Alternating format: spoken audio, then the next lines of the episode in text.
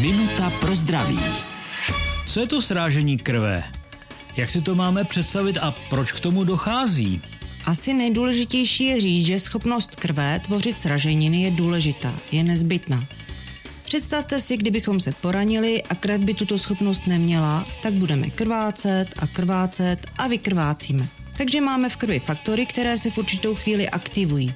Můžeme si představit, že se zhlukují krevní destičky k sobě a tyto zhluky se zvětšují a spevňují. V tu chvíli jsou důležité protisrážlivé faktory, které to zastavují, aby nevznikl zhluk přes příliš velký a tu cévu neucpal. Problém vznikne, když tam není rovnováha a to srážení není včas zastaveno. Minutu pro zdraví pro vás připravila doktorka Irena Zimenová. Věnujte denně minutu svému zdraví. Může vám prodloužit život o celé roky. Český rozhlas Vysočina, rádio vašeho kraje.